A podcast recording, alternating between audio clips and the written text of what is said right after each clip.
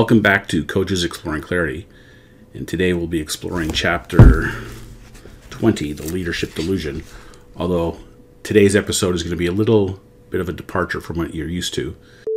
The reason is that I messed up. So I had a, a lovely conversation with my partners, Elaine and Lynn, and we had a great guest, uh, Jan Hart.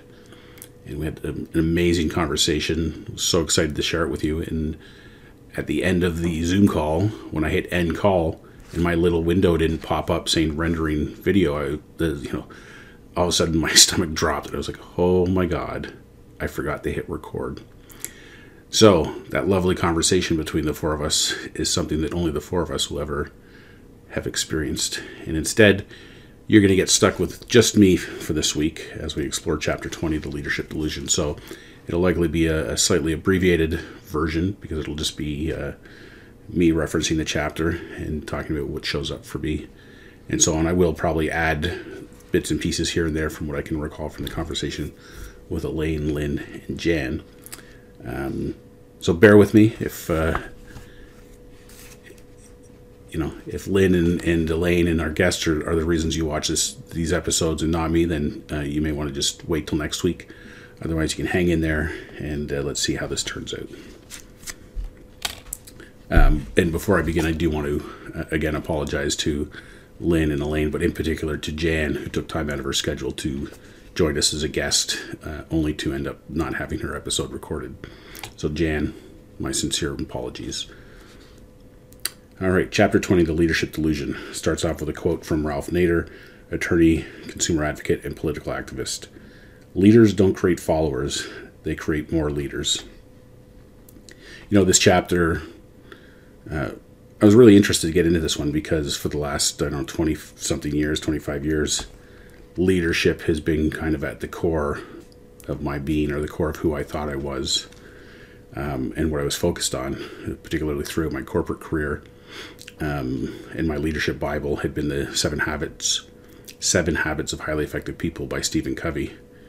Um, this quote about not creating followers, you know, as, as a leader for all those years, I don't think I ever once thought of the people that I was leading as followers. Um, I definitely thought of them as peers, as equals, and uh, and I was leading and guiding them along. But uh, uh, and and nothing was more satisfying than uh, having somebody that worked for me or under me in the corporate structure get promoted to the same level as me or beyond, uh, whether it was in the same company or not. I remember one gentleman in particular who left and has now been a vice president somewhere for a, number of years, um, far exceeding what I ever accomplished in my career, at least from a, a corporate structure perspective. So um, I like to think that my leadership had something to do with uh, catapulting him in that direction or pointing in that way.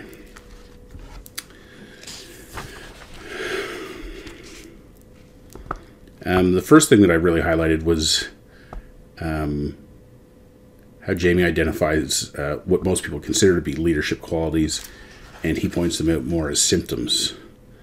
Um, and the list includes things like vision, passion, goals, contribution, flexibility, listening, being decisive, stillness, action, and team building.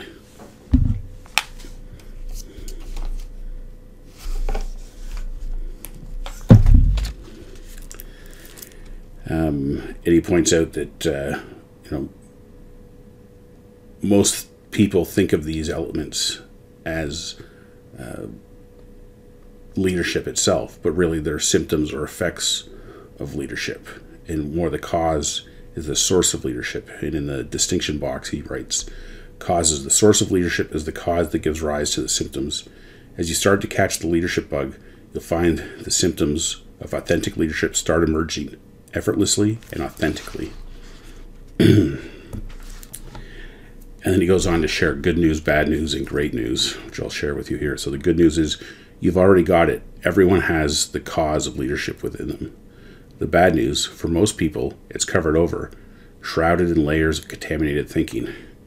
And the great news is as you increase your clarity of understanding, you awaken your innate capacity for leadership. you know, when I read this, I, I kind of thought it was a little embarrassed of a few times in my career where I had people working uh, on my teams or a few levels down who were aspiring to be become leaders or managers or senior analyst or whatever it was.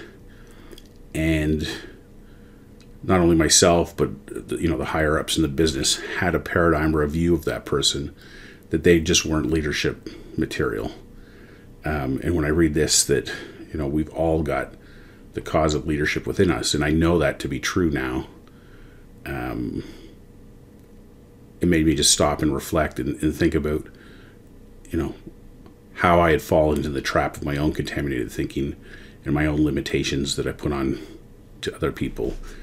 And um, when i thought about it it was more less about those individuals and more about um, how it would reflect on me if i you know tried to put somebody forward to my boss or, or uh, the senior management team that they didn't perceive to be a certain way that it would reflect badly on me and all this kind of contaminated thinking anyway it was, it was quite interesting uh, the next part that really struck my eye was the highway mirage metaphor and it concludes uh, by Jamie writing, and like a mirage, contaminated thinking is just an illusion so you don't need to take any evasive action when you notice it. Understanding its nature is enough. And I think I'd heard that or something similar to that many, many times, but when I read this highway mirage metaphor in that particular line, I realized still how much, not, not so much that I'm getting caught up in my contaminated thinking, although I guess this is a, a an element of it, but that when I realize I'm in contaminated thinking, I'm still trying to do something about it uh, uh, many of the times versus just recognizing it for what it is, which is a mirage and an illusion, and not having to take evasive action, not having to do anything about it at all. And just when I that hit me, it was like, whew, a whole weight kind of fell off. Um, yeah, so I'm, I'm just taking that away from from this chapter for sure. Then we'll move to pages 214 and 215, where Jamie has this circle diagram, um, which are the principles uh, that drive leadership attributes, and then this uh, this table, which describes on the left hand side the attributes of contaminated thinking, and on the right hand side the attributes of clarity. And um, you know, some of them that stood out, you know, on, on the attributes of contaminated thinking false, fake, defended, closed, versus the attributes of clarity authentic, real, transparent, open, and unique. And how these days I'm, I'm endeavoring to live solely out of that right hand side the authenticity, real, transparent, open, and unique. Um, you know, no better example than starting this video admitting that I'd screwed up the recording. And uh, that's just real life. You know, things happen. Um, and it's funny because when I when I read down this list, I'm reminded on the left hand side of quite a few people in leadership positions that I'd come across that, that were often demonstrating these attributes. Um, on the left hand side, you know, serious, insecure, boring, um, change averse, inflexible, and rigid, flat, dull, repetitive, unmotivated, passive, fearful, anxious, and worried. I mean, that one is, is a big one that I'd seen in the grocery business where, you know, you're typically only as good as yesterday's sales numbers. So there was always the shroud of fear and anxiety and worry that if uh, if you don't get your numbers, you're screwed. Yet, you can't work in a productive fashion out of fear, anxiety, and worry. And, and you know the attributes of clarity fearless curious and experimental like those are the attributes that you want to demonstrate and, be, and will be successful working from that space um,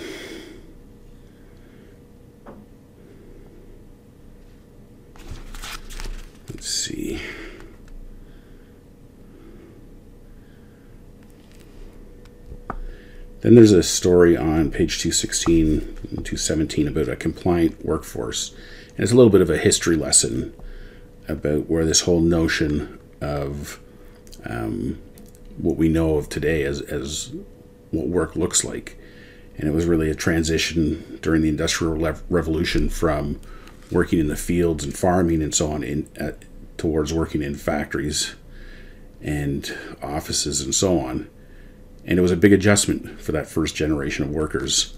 And what ended up happening was that uh, in church and in schools, and basically in a systematic way, they taught that second and third generation and onwards of, of workers what was acceptable, what was right, what was expected. And the 9 to 5, 40 hour work week, more or less, was born and has kind of been the model uh, ever since. Um, and interestingly enough, uh, ever since up until the pandemic, I'd say. And um, all of a sudden, remote work was a necessity. Companies had to send people to work from home. We had the technology to um, make it just as productive. And now that the pandemic's over, companies are struggling to get people back into the office.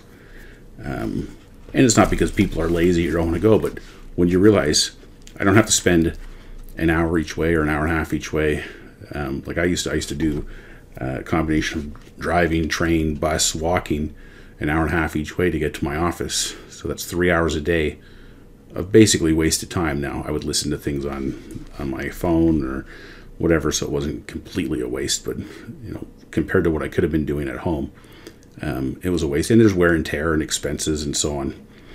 Um, so it's going to be interesting to see how this all shakes out uh, over the next, you know, six months, a year, eighteen months, as companies decide whether to force people back or if they figure out a way. And there's some companies I'm sure will see it as a competitive advantage to attracting the best talent by offering the most flexible work environment possible.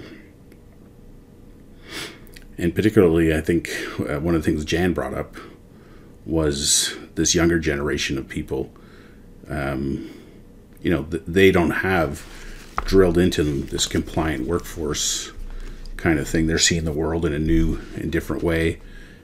Um, they've grown up their entire lives being connected, uh, having this some knowledge of all human history at the palm of their hands, and they have different expectations and different ideas about uh, how things should be. And I think, uh, you know, going hand in hand with that new expectation is a newfound confidence and freedom to express themselves. Um, you know, the, the days of speak when spoken to and all this disciplinary kind of notions, respecting authority, etc. That's all kind of melting away. And um, yeah, I can't wait to see, particularly as, as my kids grow up, how things are so much different than they were when I when I got out of school and started working. And then at the bottom of 217 is this thought experiment, um, which I, I found to be very eye opening, particularly in the context of as I've tried to, to get some engagements with corporations and, and uh, individuals in businesses. And I know talking with other coaches, they've had similar experiences where it's just not in the budget or trying to justify really the economics and the, the ROI or return on investment of something like coaching. Um, so that you know, I'll, I'll, read this and chat about that a little bit. Thought experiment: Stop for a moment and have a guess at how much of your working life has been spent lost in contaminated thinking. Now have a guess at how much of your colleagues' working lives has been spent lost in it. Now have a guess at the number of unnecessary conflicts, missed deadlines, and botched jobs have come from all the contaminated thinking. Now have a guess at all the sick days and stress induced illnesses that have resulted from it. Now multiply it by all the businesses in the country and in the world. To an individual, to a business, to the entire company economy, the cost of contaminated thinking is astronomical, not just in terms of lost productivity and unnecessary problems, but in terms of squandered energy, unused creativity, and missed opportunities. and I know in my own work experience, everything that I just read there is 100% true. The, the cost of contaminated thinking across teams and businesses is astronomical. You know, we used to have a, at the first company I worked for called Cargill Foods, they had this thing called the four absolutes of quality. And the way you measure quality was something called the price of nonconformance. How much is it costing us to do it wrong? And the notion was if you could quantify how much is it costing the business to do it wrong, then you could propose a solution, whether it's hiring more people, buying a machine, upgrading computers, I don't know, whatever it was. If the cost of whatever that solution was was less than the cost of doing it wrong, then it was a no brainer to invest that money. So it's, uh, you know, in my estimation, uh, of course, speaking to you as a coach, uh, it's a little self serving, I suppose, to say this, but you know whatever investment can be made by individuals or groups or teams or businesses into coaching into building teams that work in a connected collaborative way um, i believe the roi in eliminating contaminated thinking and the cost of not doing things properly would more than pay for itself Um, on page 219, Jamie has uh, a diagram of a bell curve, which is uh, you know, one of my pet peeves in the world is the idea of bell curves. As somebody who managed and led teams for numbers of years, you know, my goal was always for our team to be the best team in the business, the team that every other team would look at and say, uh, I want my team. I wish I was on that team. I, I want my team to be like that team. And as a consequence, um, more often than not, we had really good teams. And then when it came time to do annual performance reviews, uh, the dreaded bell curve would show up, and it would basically say, no, you have to have X number of people that are weak performers or poor, poor performers, X number of people that are average performers, and there's only room for one or two exceptional performers. And I would make the argument, yeah, but if by all measures, more people are skewed to being excellent performers, then don't they deserve that recognition and not just how do we fit people onto a bell curve? Anyway, as you can imagine, that made made for some very heated discussions uh, throughout my career. Um,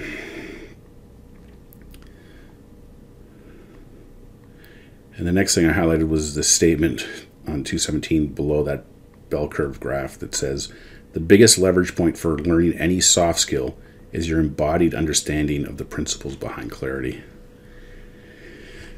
It's just a, a, reminder that when you're in clarity, when you're in the moment, when you're open, when you're not caught up in contaminated thinking, just imagine like any anything that you're studying or learning or attending a course or listening to somebody speak, if you're there, if you're really present to it, you can't help but take more from it and learn in a more effective way than if you weren't thinking about it. I know when, when we do my all of these online coaching courses, um, the lady that that kind of does the admin or runs the behind the scenes thing and does an exceptional job, Clasia, she reminds us at the beginning, turn off all your distractions, close down Facebook, turn your phone off.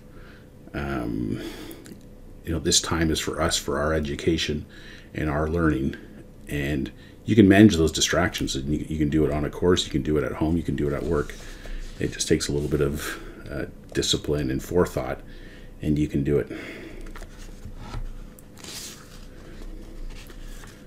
um, let's see the next thing i wanted to talk about was on 221 the secret of successful selling and what I highlighted here is uh, the second line or third line down says, and what's the biggest factor influencing the client's experience? The experience the salesperson is having. And this really rang true to me and, and reminded me of so many factors or times in my career. Um, I spent many years in category management in the grocery business where I was the decision maker on whether it was to buy products or decide what items we were going to list in a category or in a department. So I'd have be meeting with sales people every day, hours a day, coming in with their samples and trying to sell me on their, their product, why I should carry it, and so on. And it's so true. If, if the salesperson came in and they were in a good feeling, they were confident about what they were selling, often I would feel the same way. I basically took my cues from them. And conversely, when they came in and they were miserable or unprepared, um, it, it, didn't go well. um, and really, uh, and now that I'm a, a, coach and I'm often on the, the salesperson side of the desk trying to, to enroll clients or businesses into buying programs or coaching, I'm reminded that you know the, the biggest factor influencing their experience is the experience I'm having during that. So if I'm all weird about the price or the offer, then they're going to feel weird that it's going to come across. Um, you know, in 2008 to 10, I spent a stint as a real estate agent. And I remember our broker, when we did the training with the broker, he had a phrase that I, I really loved, which was um, if you're desperate and you the, the client can smell your commission breath. So if you're just there, if you're just in this real estate game to make a commission, they will smell your commission breath and they'll want nothing to do with you. But if you're authentic and genuine and really um, there to serve them, to help them with the biggest investment of their lives and make it go smoothly and get them the house they want, get their house sold, and so on, then that's the feeling they're going to have. And uh, in this line about it, it being the experience of salesperson having it just rings so true to me.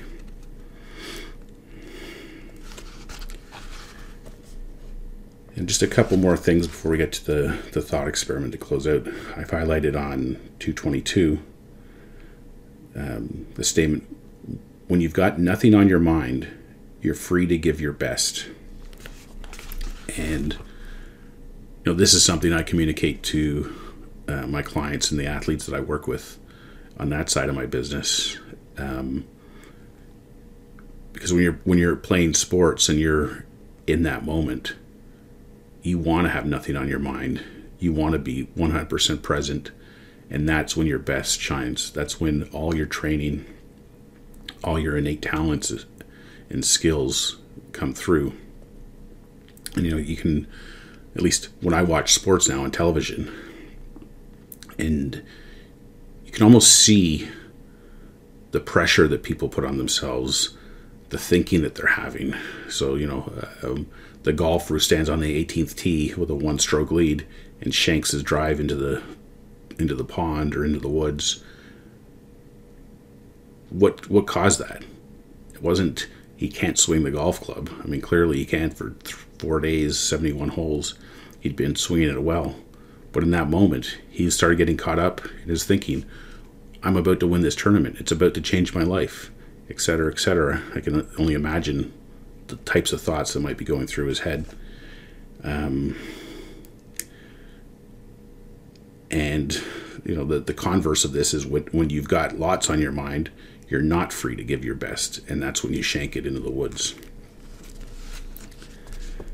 And it kind of ties back to that mirage clip. It's it's not that you're not going to have those thoughts but it's to recognize them for what they are and not do anything about it. Just let them go, let them uh, pass on by. And the, la- the last thing I've highlighted here is the true source of leadership resides in clarity, giving you what you need in the moment to deal with the matter at hand. And uh, I'm just remembering one of the things I talked about with uh, Jan and Lynn and Elaine was the definition of leadership that I uh, adopted and loved from Stephen Covey, which was leadership is communicating to people so clearly their worth and potential that they come to see it in themselves.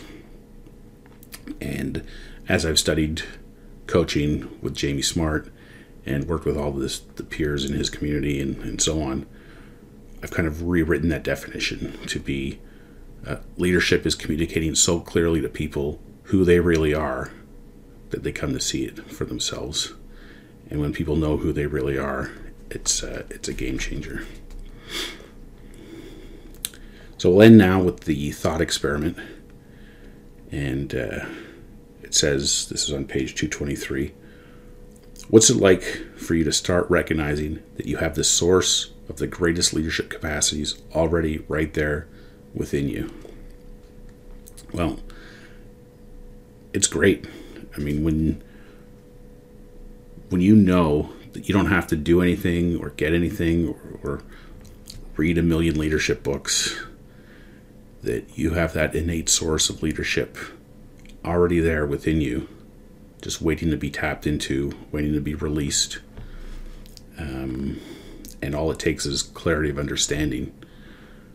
It's just it's just very for me anyway, very freeing, uh, very hopeful, um, and for me personally, but then also very hopeful and freeing for everyone I come in contact with, whether it's a colleague or a friend um, or a client, knowing that my clients have that same innate capacity for leadership within them. Um, that when I'm working with them, I don't have to give them leadership. I don't teach them about leadership. I just have to help them get out of their own way, basically, because it's already there. Anyway, that's it for chapter 20, uh, The Leadership Delusion. I know this was not a normal episode, and I uh, um, thank you for bearing with me and listening to me uh, do this all on my own. And I promise you that uh, next week we'll have another special guest where we will be exploring chapter 21, Living a Life You Love. And I definitely will make sure to record that one and share that with you. So until next time, we'll see you then.